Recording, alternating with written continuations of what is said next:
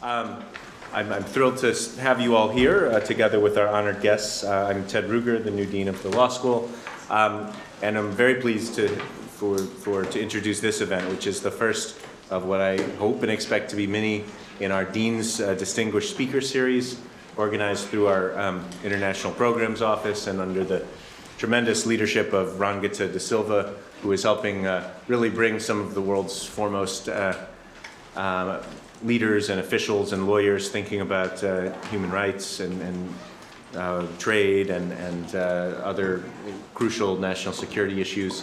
Um, and um, so it's, it's my tremendous pleasure to welcome our, our speaker today, uh, Ivan Simonovic, who's uh, um, Assistant Secretary of Human Rights at the United Nations, as well as having held a number of other positions I'll allude to briefly. Um, he'll speak to us about one of the most, most important subjects we could, could think about now or at any time, namely uh, the role of international institutions, nation states, and the legal profession in promoting basic human rights values around the world. Um, As anybody who glances even at the news through whatever media you access the news with, one message you can't miss is that we live in a time of crisis around the world um, from an economic and human rights perspective. Uh, as we speak today, huge numbers of refugees and migrants uh, around the world are fleeing wars of violence, fleeing persecution, fleeing abject poverty from their home countries, seeking a better life um, somewhere else in places which have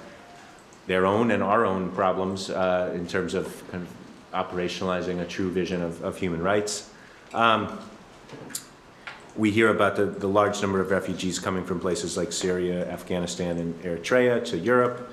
Um, uh, Secretary um, Simonovic will speak today about uh, problems as well in uh, Africa, in areas like uh, Sudan and Burundi, which have also had tremendous upheaval and, and producing Uh, significant human rights um, uh, issues. Um, our speaker is eminently well qualified to address this. Um, one aspect of his biography that I think um, I would like to celebrate, precisely because he breaks the norm and is actually a, a law professor who has left the ivory tower and, and actually is making a difference in the, in the real world. Um, he was um, a longtime uh, law professor and accomplished scholar and teacher at, at the University of Zagreb, where he headed up the Department of Legal Theory, as well as served as vice dean. He's been assistant professor at, at Yale Law School um, and has merged his scholarship and theory with uh, a number of high-level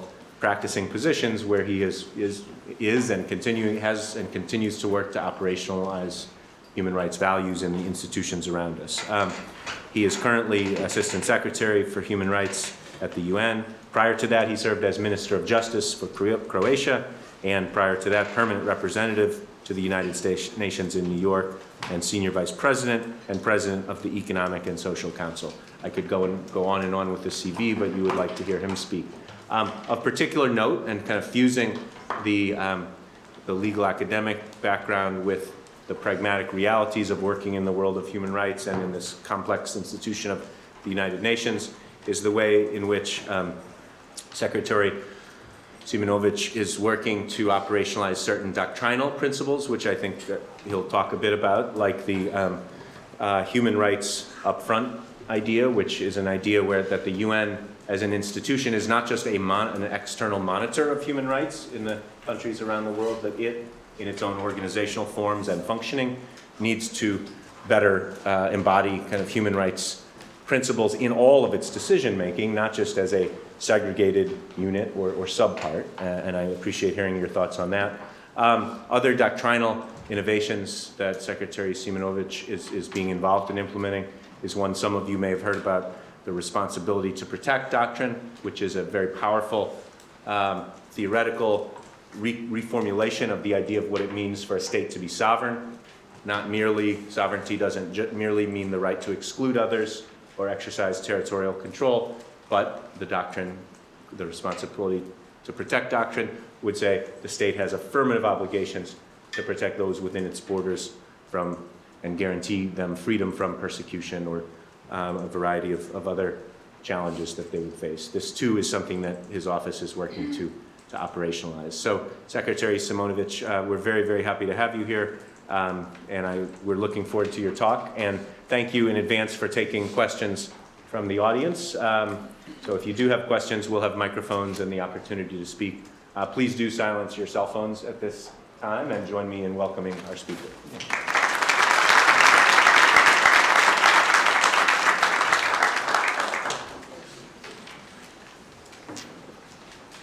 Uh, Dean Ruger, thank you very much for your kind words. Thank you for your invitations.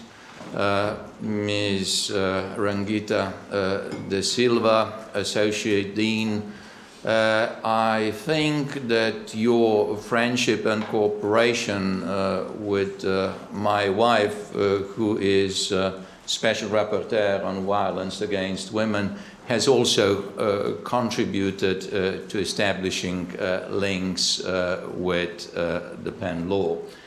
I really am delighted to be here, and uh, it's not courtesy that I am ready uh, to answer your questions. In fact, uh, I intend to have a relatively short presentation and then offer you a la carte instead of fixed menu. But definitely, uh, before that, I uh, would like uh, to raise uh, a couple of questions. Uh, first of all, let me give a broader framework uh, for human rights in the United Nations. Uh, we consider that United Nations are built on three pillars, and it's uh, security, development, and human rights. It was uh, Kofi Annan uh, who once said, uh, there is no peace without development. There is no development without peace, and there is neither of the two without human rights. Let me, uh, let me elaborate a little bit on that. There is no peace without development. It can be empirically proved. Uh, if you do a conflict analysis, you will see that, uh, especially when internal conflicts are concerned, internal instabilities, the years of lack of development, of bad governance, of corruption, significantly increase the likelihood of conflicts. Now let us move uh, to uh, the other statement, uh, that there is no development without peace.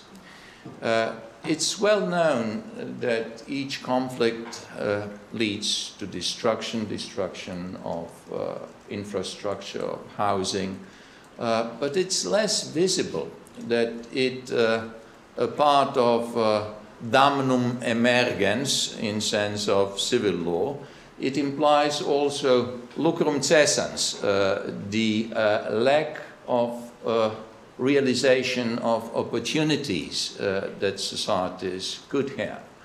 For example, uh, such an indirect loss uh, that is less visible are damages uh, to education uh, during uh, the uh, conflicts, and uh, in, on a long term, uh, societies pay that damage as well. And let us now come uh, to the last element of the statement, uh, that there is neither peace nor development without human rights.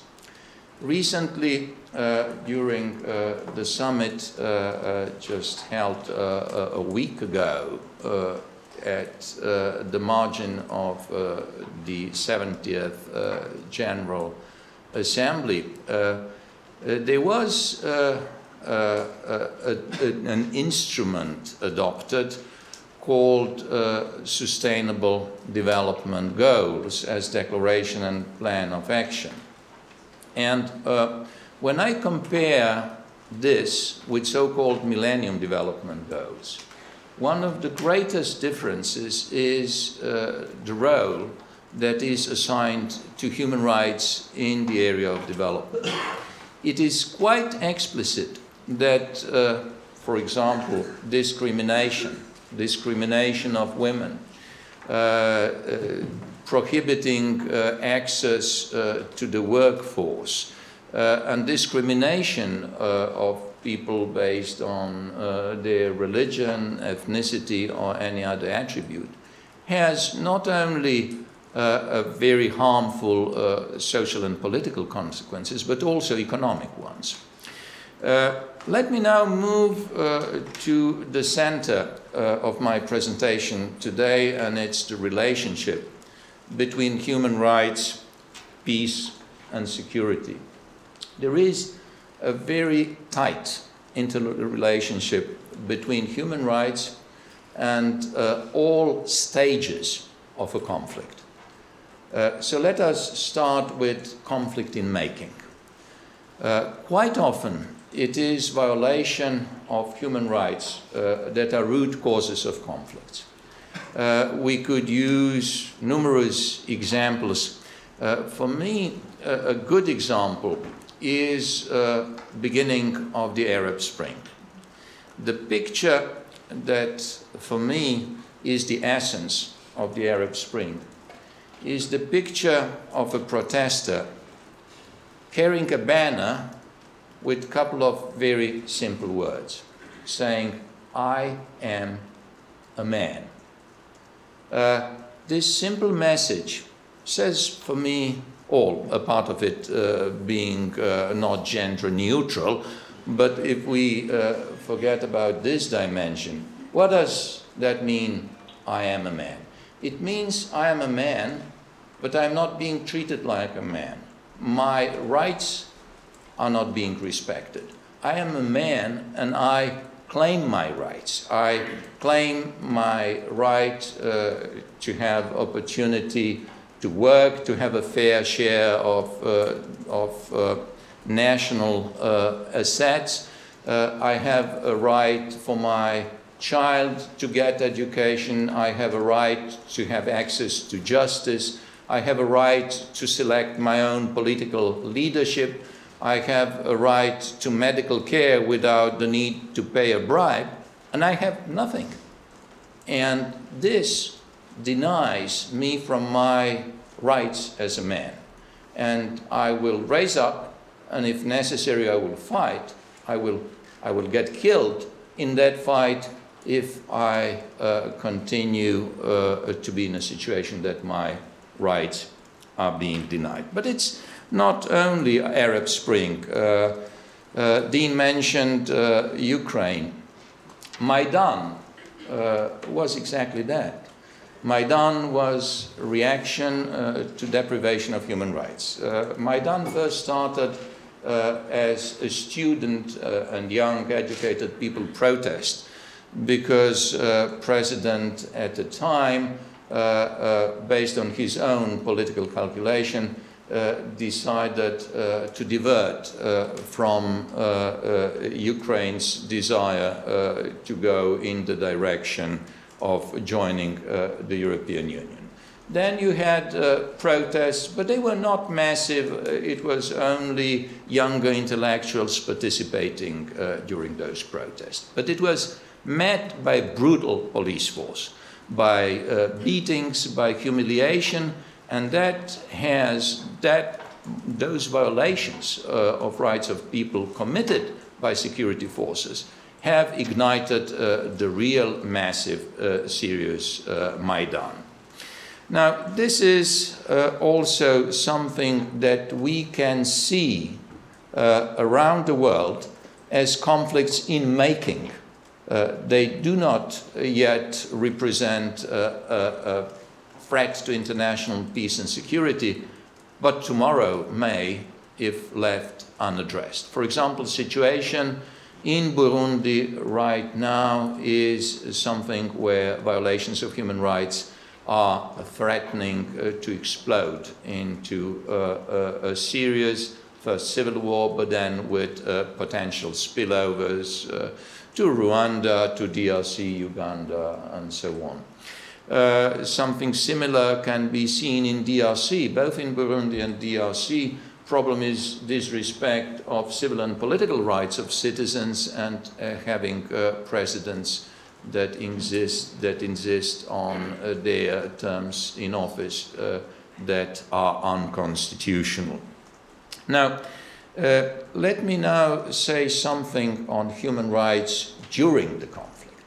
During the conflict, of course, uh, there are uh, numerous violations of uh, international humanitarian law, of international uh, human rights law, and uh, something uh, that my uh, office, Office of High Commissioner for Human Rights, or let's call it just Human Rights Office, does, is that we try to monitor and report on human rights violations. For example, in Afghanistan, we started early on with casualty reporting. It's not just a body count.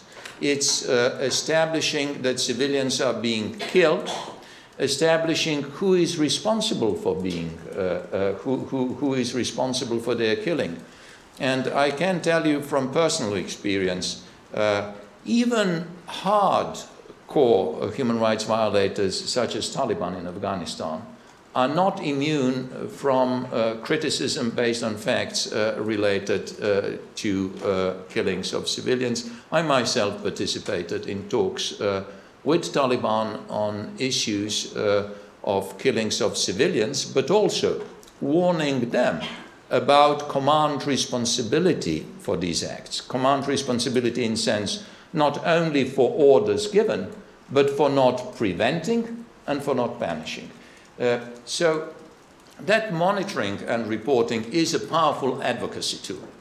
I myself uh, was in opportunity uh, to talk to, at the time, President of Cote d'Ivoire, Ouattara, when he was uh, under protection of uh, United Nations in Golf Hotel, when President uh, Gbagbo did not want uh, uh, to leave uh, the office, although Ouattara was elected. And when, uh, up to that moment, only uh, uh, Gbagbo and his supporters were involved in uh, human rights violations, violations of international humanitarian law. But uh, Ouattara's supporters were coming from the north, and I visited the site of first killings Uh, of uh, Ouattara supporters, and I was able to go to him and to tell him that command responsibility from now on will be applied to him as well. Uh, the same day he went to national television and delivered a powerful speech that crimes are crimes and no matter of the perpetrator they should uh, be punished.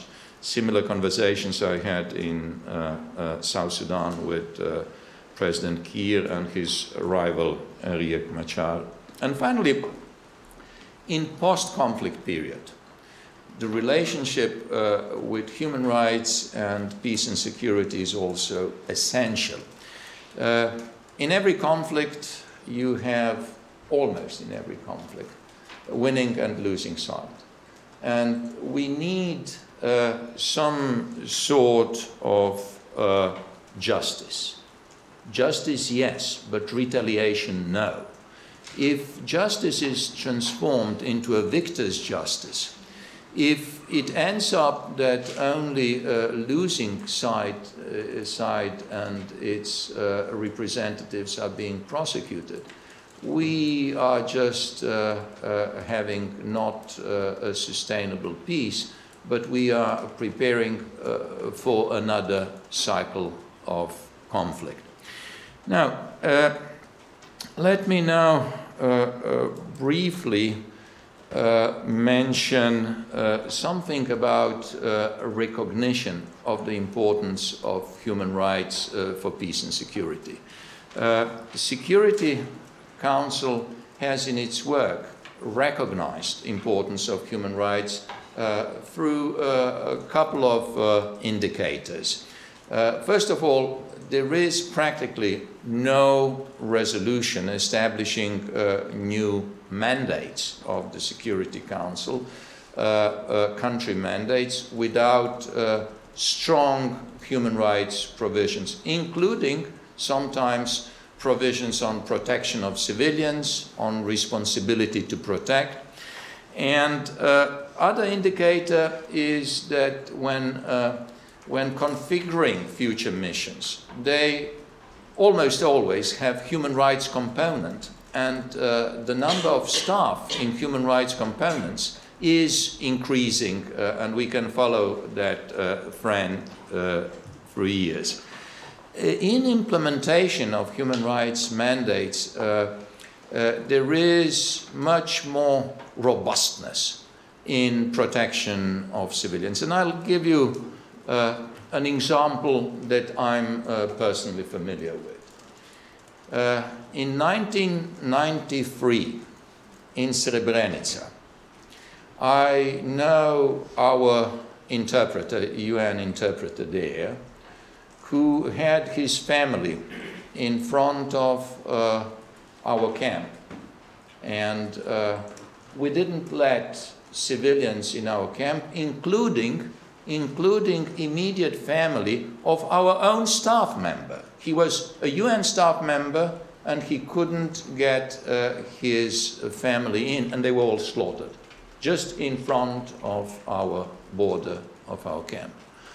So, has anything changed? I know that uh, there are many instances where U N does a poor job, that we could and we should do more and better. But on the other hand, when I see what we have done in South Sudan, I see that we are moving forward. Uh, we were facing a situation that uh, the conflict between uh, ethnic groups, between Dinka and Nuer, was escalating. There was uh, a manhunt against uh, ethnically identifiable group that was spreading around the country. This time, we opened gates of our camps. And at the moment, we are hosting two hundred thousand people Uh, on our compounds. They were never meant to host uh, uh, people and to provide for them safe haven. I visited Bor, uh, where we didn't have uh, more than one liter of water per day during the heat uh, for each resident of our camp. I visited uh, Ventil. I've seen people uh, who underwent amputations without even sedative, not to speak of uh, anesthesia. And uh, similar examples of uh, horrific situation on our U N compounds. However, uh, I would estimate that we have saved tens of thousands of lives. Sometimes we paid the price. Sometimes uh, Sometimes we were not efficient. Sometimes some people were dragged from our camps and killed. Sometimes uh, our camps were overrun, and peacekeepers were killed as well as uh, protected, protected persons. Now, something that you will like, we had an incident in Bentiu when a minister accompanied by soldiers wanted to enter the camp and take some people out. And uh, uh, person in charge, our, our uh, regional head, uh, U N head, uh, has said that he does not accept, and they, they just uh, pointed guns and say, uh, said that they would start shooting uh, at U N personnel if we do not do it. And uh, he responded, try and see what happens. Uh, that guy is American and N Y P D cop who was, uh, who was borrowed to the United Nations. Now, let me, let me say uh, uh, something uh, on uh, what Dean has mentioned uh, as new development, new uh, protection concepts. And uh, This is uh, something uh, that uh, Secretary General was systematically introducing. And uh, if you promise not to quote me, I'll, I'll tell you something we discussed at our retreat of senior advisors this year. We were discussing Secretary General's legacy. And one senior advisor said, well, who could have guessed that an uh, Uh, seventy years old Asian would be a champion of empowerment of women and human rights. And uh, we all laughed, uh, but it's true. Uh, uh, Ban Ki-moon has done a lot for empowerment of women and uh, for uh, human rights. I'll mention just very briefly, and then I can elaborate uh, if you are interested uh, during the discussion. Three major human rights initiatives uh, uh, that uh, uh, have been, to quite an extent now, put in place, but still has, have to be stabilized in order to be sure that they are sustainable and no matter of new Secretary General uh, that they stay influential. First of them is human rights due diligence policy. So uh, it's uh, a complicated story, but I'll make it very short, uh, uh, and if you want, we can discuss it further. The whole idea is that U N cannot be supporting non-U N security forces if there is a likelihood that those forces will be involved in grave human rights violations. Uh, so, uh, to put it uh, simpler, uh, we cannot support, meaning we cannot be training, we cannot be uh, housing, we cannot be feeding, we cannot be logistically supporting, transporting, we cannot provide uh, uh, supporting in sense of fighting together to uh, non-U N security forces, meaning either regional forces or uh, uh, national forces that are likely to commit uh, human rights violations. The idea is not to cut the list of non-U N security forces shorter, but to influence their behavior. So if we have a situation that we think it's likely that uh, some forces may be making human rights violations, we do not just uh, uh, reject uh, their request for support. We say, listen, we would really want to support you. However, you must, uh, uh, you must together with us develop some mitigating measures. For example, provide uh, uh, your soldiers with human rights training. You must replace your commanding officers who do not have a clean human rights record. And I can give you practical examples how we were practicing uh, human rights due diligence in the field. Second concept is uh, human rights screening. Uh, and it was introduced, believe it or not, on an experimental uh, pilot base uh, very recently. And it's a guarantee that we will not have, under the U N flag, people who have had uh, grave human rights violations in their past. Uh, so when anyone now wants to join United Nations, you want to join United Nations as a U N civilian staff, you will have to sign an affidavit saying that you were never involved in human rights violations. When uh, a, a, a member state is sending peacekeepers, Uh, they must guarantee by signature uh, uh, of the high level of the Ministry of Defense or somebody else that no one in that contingent has been involved in human rights violations in his previous career. Well, uh, will it still happen that there are some people uh, uh, who were involved and their government did not, or they individually did not admit? Of course, yes. Uh, So far, we are doing human rights screening only for top civilian and military positions. But hopefully, we will expand that and uh, we will be doing random checks, ensuring that people uh, who uh, uh, uh, work for the United Nations have a uh, uh, human rights uh, background, clean human rights background. Uh, now let me say finally something on uh, human rights up front uh, that has uh, been mentioned. Uh, the whole idea is uh, that uh, mass atrocities do not come out of blue, that there are early indicators of potentially Uh, uh, uh, development of the crisis and uh, atrocities uh, that may be coming. And uh, one of the best indicators, uh, the canary in the coal mine are human rights.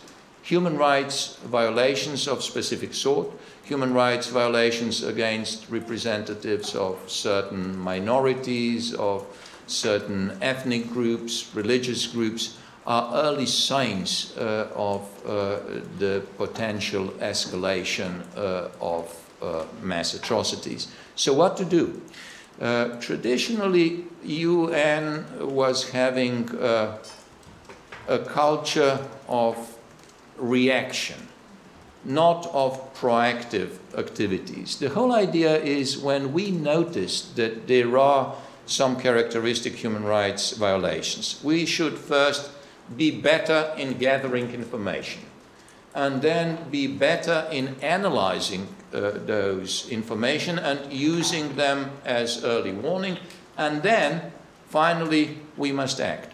We must act uh, in uh, various possible ways. We can be discussing it with the member state and its authorities, what sort of action is needed to prevent deterioration of situation. We can be talking to regional uh, organizations that can be helpful in this regard. And if necessary, we can bring the case before the Security Council. And in doing that, we should not be doing something that previously uh, we were doing quite often, and it's uh, uh, saying to the Security Council what they want to hear. Instead of that, we need to pass to them what they need to know, to do their duty, which sometimes is unpleasant, and uh, especially it can be also politically sensitive, because we are not speaking about countries that are already in conflict, but about countries where human rights violations are indicators of uh, the potential conflict. Uh, and of course that uh, leads us uh, to the concept of responsibility to protect. Uh, responsibility to protect basically, just as Dean pointed out, is related to state sovereignty. But the whole idea is that state sovereignty is not only prerogative, it's also an obligation of a state to protect citizens that are on certain territory uh, and in certain jurisdiction, including protection of their human rights. So uh, also, speaking of pillars, uh, the theory of responsibility to protect has three pillars. First pillar is that state itself is responsible for human rights of uh, people on their territory and of well-being uh, of uh, those people. If state is not capable of protecting uh, uh, their citizens from grave human rights violations, from grave uh, humanitarian law violations, then it's the duty of other states to help those states through technical capacity building, through uh, financial assistance, to help them to do that. But in case Uh, that it's not uh, a matter of lack of capacity, but lack of goodwill, then it's responsibility of international community to protect human rights of people, even if necessary, uh, against uh, the state, their state, uh, that is, uh, that is uh, a human rights uh, violator. Of course, we are now here speaking only about uh, grave human rights violations. And uh, uh, uh, it's always questionable when is such intervention uh, uh, legal, what uh, should be the trigger of such an intervention. Uh, that intervention uh, could take different forms. It could take form of, for example, sanctions against that state in the sense of smart sanctions, for example, Uh, travel ban for leadership, uh, frozen their accounts in the foreign banks, but it can be also economic sanctions, or it can be use of force. Uh, current uh, doctrinal debate is, uh, uh, since two thousand five, that uh, responsibility to protect should be triggered by uh, the Security Council uh, resolution. So, uh, these are my initial remarks, and I stand ready to discuss together with you either something uh, that is covered uh, by issue that I have raised, but if you are interested in something else related to United Nations and human rights, I would be delighted. Thank you. Thank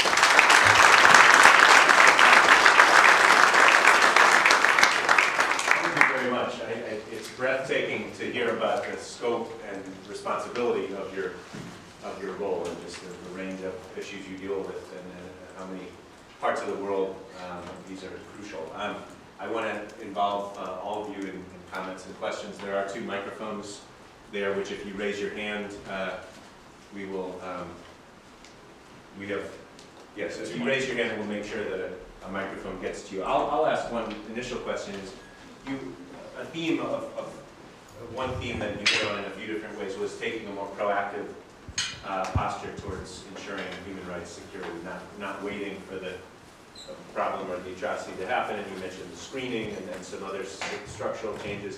You also mentioned kind of training, training uh, both uh, domestic security forces and U N employees in, uh, to, to avoid that. And can you say a bit more of that? What's the, both the philosophy of the notion that you would be able to train sure. somebody, and, and what are some specific ways that you train people to sure. avoid human rights? You know, uh, uh, when I joined United Nations, uh, I was shocked uh, to find out that not even uh, in Human Rights Office, uh, you are not provided human rights training.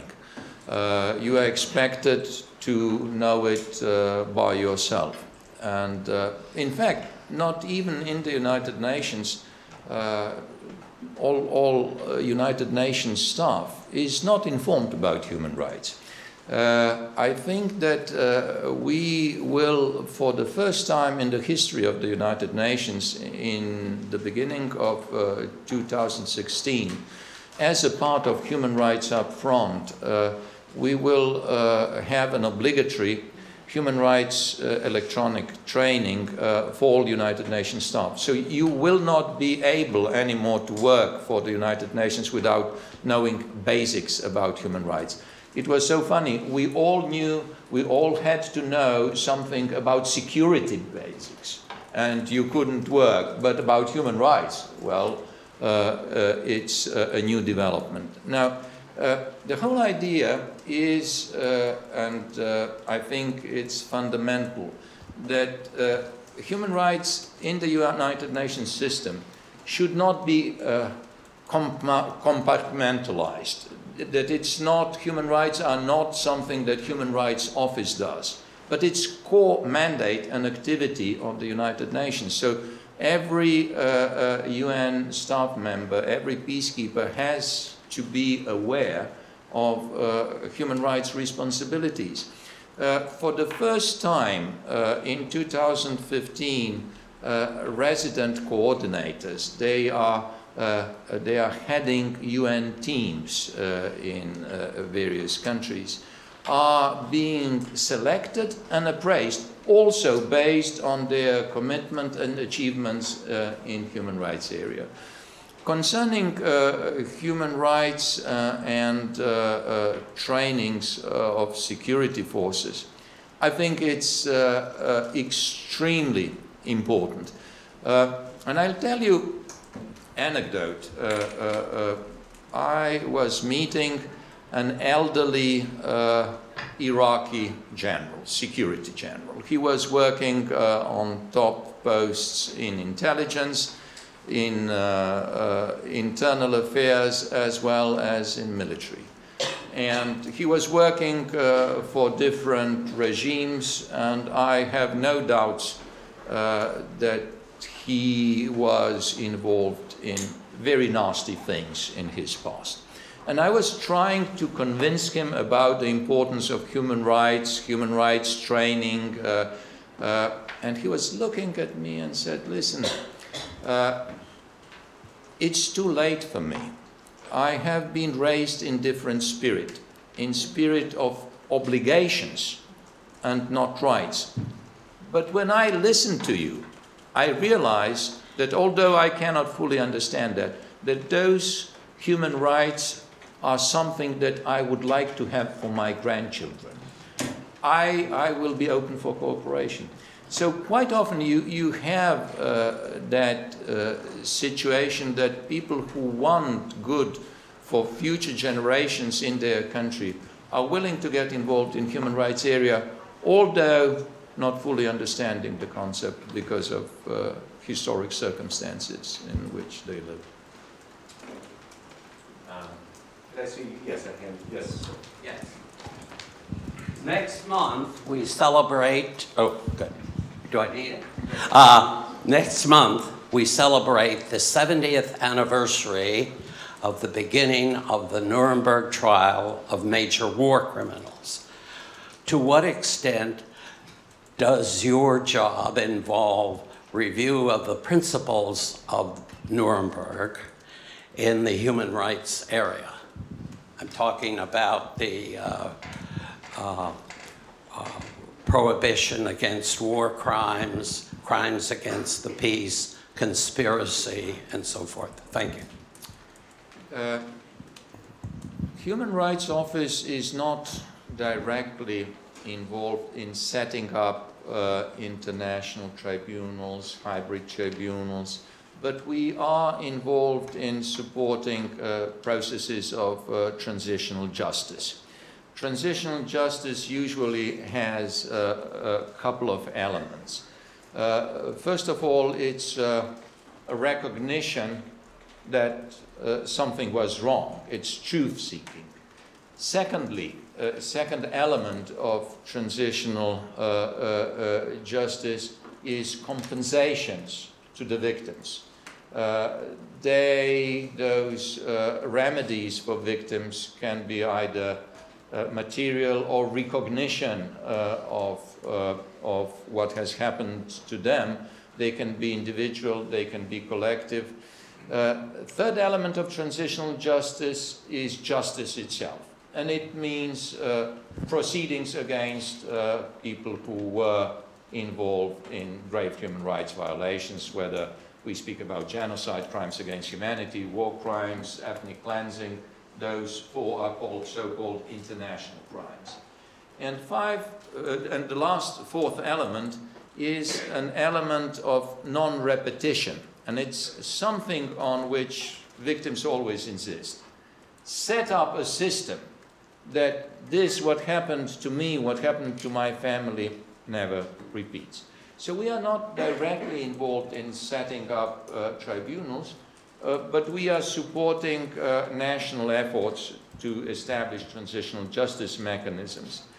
Uh, what we also do is we are quite often involved in uh, fact-finding. So fact-finding is uh, the activity aimed at establishing human rights violations.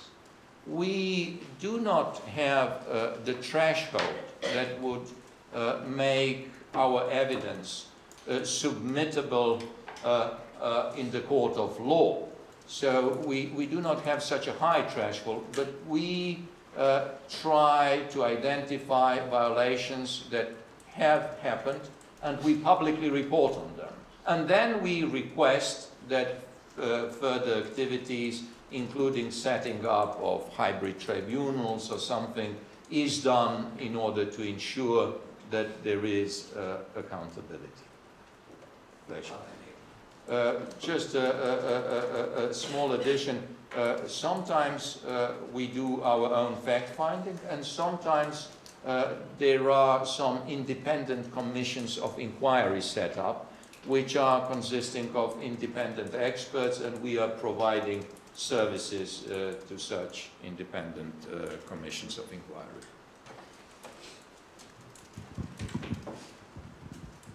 Hi, uh, thanks for being here.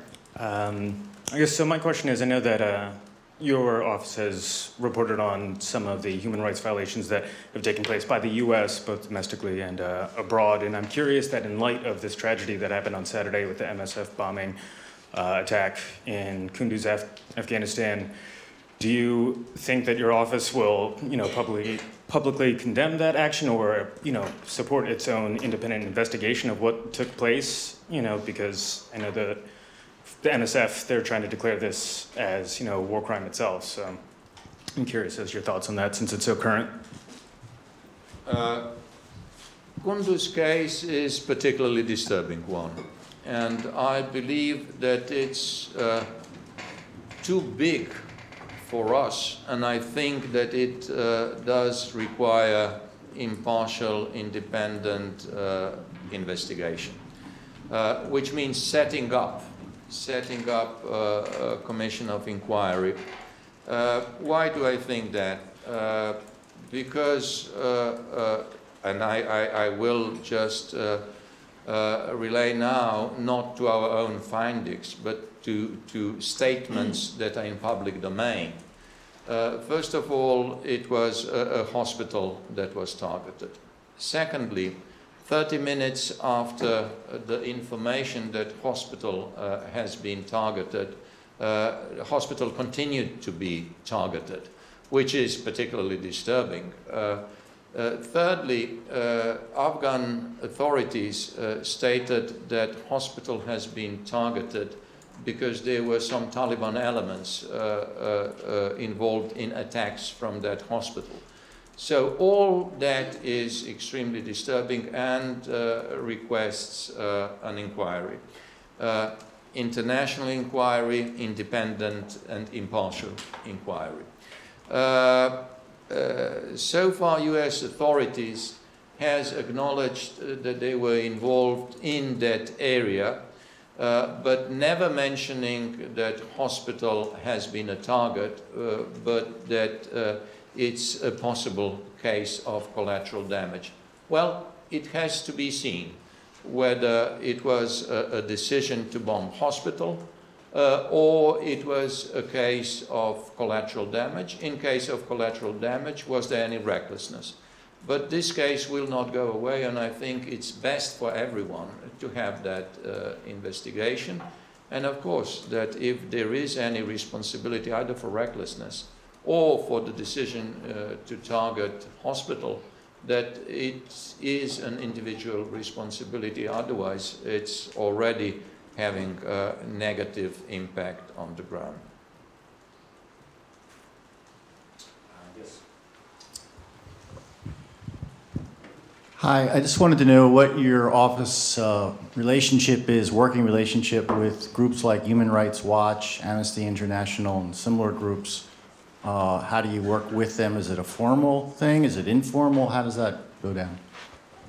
Uh, We, we work with them a lot, both formally and informally. Uh, for example, uh, wherever I go uh, for a mission, I have first meeting in New York uh, with uh, a couple of uh, most relevant international non-governmental organizations. Uh, and then I meet their representatives on the ground. Uh, and uh, uh, usually they also Uh, ask for debriefing uh, when I return about uh, my findings. So cooperation is very close. Uh, what would be the difference in the way uh, uh, that we approach things? Uh, I think that uh, international N G Os can be faster than us. They can be faster because uh, their threshold of evidence, their method of verification is less demanding. So if they are eighty percent sure that something happened, they can speak up. We need to do more verification. On the other hand, our uh, competitive edge is that we have direct access to the, for example, Security Council. And uh, we can address Security Council uh, with our concerns. So I don't think that we are competing, uh, but that we are a part of the same human rights team, uh, and we can best play together if we are uh, using our comparative advantages. Thank you for your wonderful talk. Uh, my question is, I was watching an interview of yours where you said the situation in Central African Republic is a potential threat of genocide, but not yet an immediate danger of genocide. My, so I lead that to, what are the implications of such a situation for the doctrine of R two P? Can the doctrine of R two P address such a preemptive situation? And if not, then what can the United Nations and the global community do to prevent such a situation from becoming into a danger and ultimately into a genocide? Uh, I visited uh, Central African Republic at a very early stage of the conflict uh, when uh, Seleka were in power. So Seleka were at the time uh, uh, successfully defeating National Army and uh, taking control and uh, being involved in illegal taxation, in uh, plundering, in raping, in killing uh, of civilians, and it already had uh, some both ethnic and religious dimension. And at the time I uh, met with religious leaders, uh, both mass Muslim and Christian. And uh, uh, what is striking is that Muslims, Muslim leaders were aware that such behavior of Seleka uh, will lead to retaliation in second phase. So it was a, a, a tragedy in making. Now, what did uh, Security Council do what the United Nations do? Uh, there was uh, a peace mission uh, established in uh, Central African Republic. It took some time. It was first not U N mission, but there were some African member states sending their troops. Uh, it took too long time. Uh, many mistakes were made, uh, and many uh, very hard dilemmas were faced. For example, at the time uh, when there was, uh, when pendulum shifted to the other side, when there was a retaliation on uh, so-called uh, uh, uh, uh, Balaka uh, uh, against uh, Muslim populations, including uh, targeting uh, civilians. We were in a very difficult dilemma whether to help to remove uh, Muslim population out of, out of dangerous zones where they were exposed to danger. And it's very tricky, because doing that you're also contributing to ethnic cleansing, and that's exactly what Balaka wanted. They wanted to get rid of civilian Muslim populations in, in, in those areas. And uh, well, uh, we were deciding on a case-by-case basis. If we were in a situation uh, that we didn't have sufficient forces to be able to protect uh, Muslim population at the time, to stay where they are, we involved in evacuations. Wherever we could, we tried to establish uh, a situation for them uh, to protect them and to stay there. Now, unfortunately, you are right that once again we are having an escalation in Central African Republic. I hope that now we have a sufficient number of troops uh, on the ground and that we will be able to provide uh, protection of civilians. Uh, yes, thank you. Um, there have been various instances in where uh, peacekeeping missions caused civilian harm, not maybe not directly, but for instance the compensation claims of the Haiti, cholera clay, and um, Srebrenica. Um, one could argue that by the U N invoking its immunity, they effectively foreclose a victim's right to an effective remedy and the right to be heard.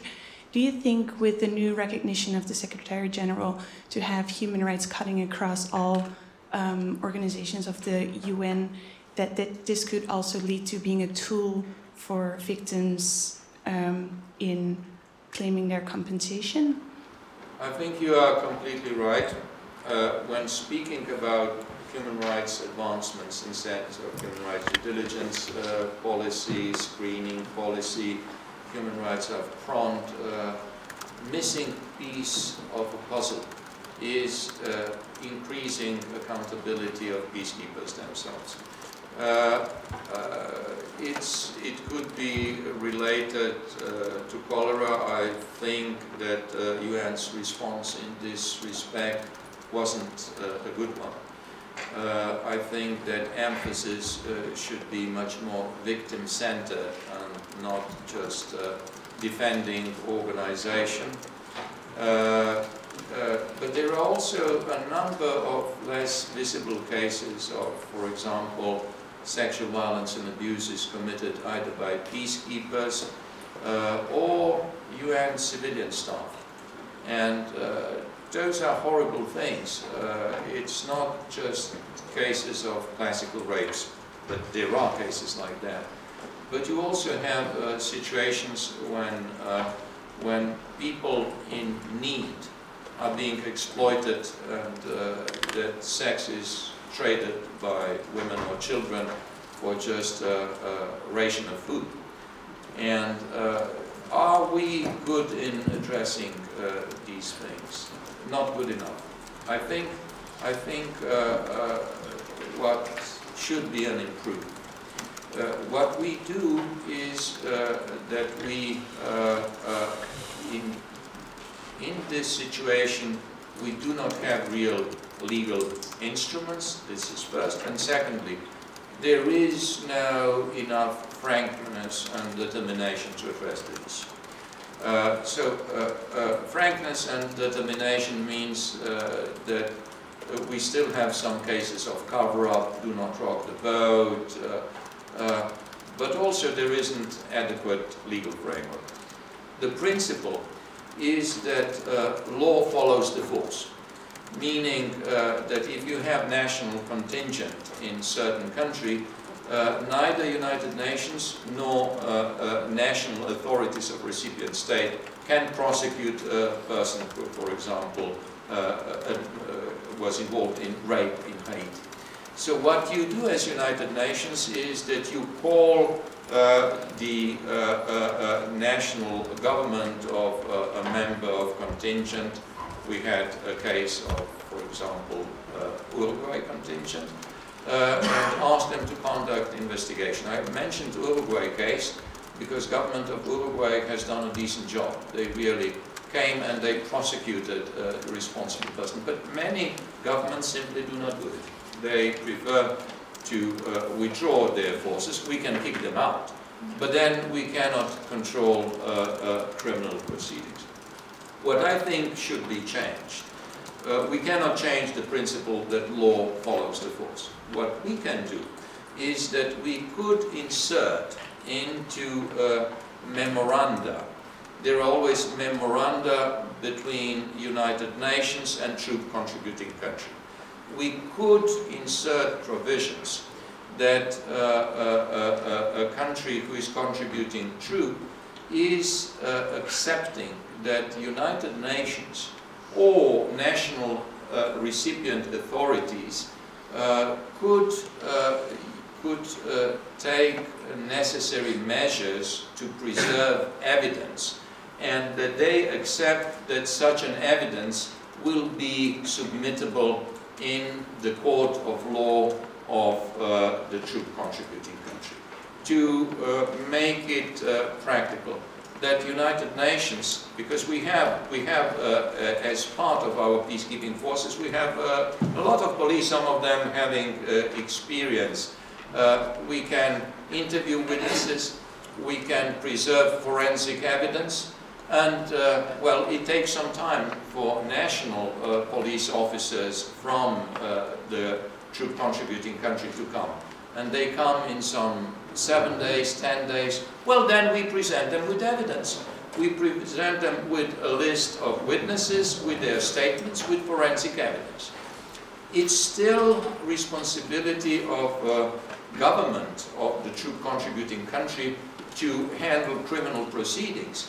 But then, uh, it's much more difficult for them to avoid responsibility because uh, it's quite obvious that crime has taken place and there is evidence of a crime.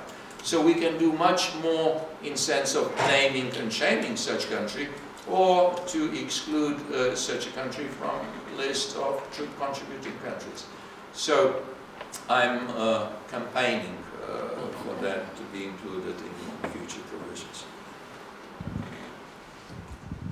Mister Simonovic, um, you shared with us the fact that um, Secretary Ban Ki-moon's legacy will be defined by what he has done for women's empowerment.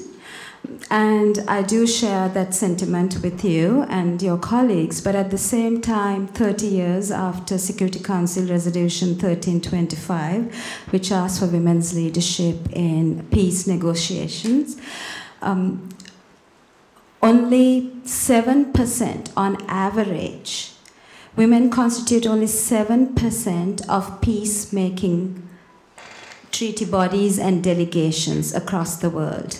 And in the hundred or more peace treaties that have been forged after the end of the, uh, the Cold War, women have constituted less than two percent of those at the table in peacemaking. And not a single woman has led, um, has led a peacemaking delegation. So given that track record, the U N really does not and cannot um, claim the mantle of leadership in peacemaking as far as women's leadership is concerned. I agree with you. Uh, I think that there is a long way to go in this area, and it's not just a question of equality. It's a question of efficiency.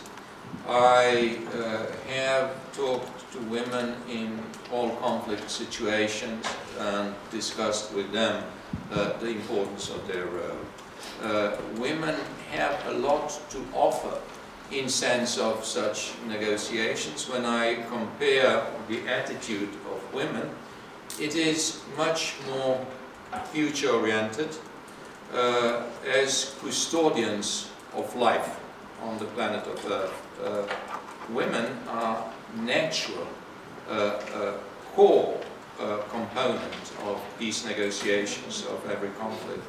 Uh, I do think uh, that, uh, speaking of Secretary General, uh, that he definitely has changed uh, the number of uh, women on uh, senior advisors' posts. Uh, so far, uh, the most uh, resilient enclave of uh, discrimination against women have been peace negotiations. However, he has pointed now repeatedly uh, in some very uh, uh, difficult country situations, women as a special representative of Secretary General. Hilda Johnson in South Sudan is uh, replaced by Margaret Loeb, another woman in South Sudan. Uh, in uh, many other countries uh, we had women representing United Nations in tough situations. Uh, we had uh, female uh, commander until recently of uh, the police force. We are having first first female commanders, uh, field commanders of uh, the, the U N peacekeepers. Still, uh, the issue of uh, female uh, U N mediators and special envoys is lacking. But it's a work in progress. I believe that uh, uh, in the foreseeable future we shall be changing that ratio. Secretary Simonovic, uh, I want to thank you for coming. It's, it's remarkable listening to you how your role both fuses and, and your, what you've shared with us both fuses the, the very kind of high-level conceptual aspiration toward human rights, but also a really rich account of institutional dynamics and practices that you're working on within the U N and within some of the states you work with to, to implement those. Uh, I think, for instance, when you were talking about you view, the way you view your office's role vis-a-vis the Security Council as giving an independent voice resonates deeply with some of our own constitutional debates about, say, what the uh, Attorney General's role or the White House Counsel's role is in giving the executive branch advice. Um, it's even applicable to kind of company general counsel or compliance industries like pharma, and as such, I think connects deeply with, with the role of lawyers uh, and institutions around the world. So it's uh, it's really been a pleasure having you here. Thank you so much for sharing your thoughts. Thank you, Rangita, uh, for, for helping to bring, bring this event together. And we really appreciate having you here.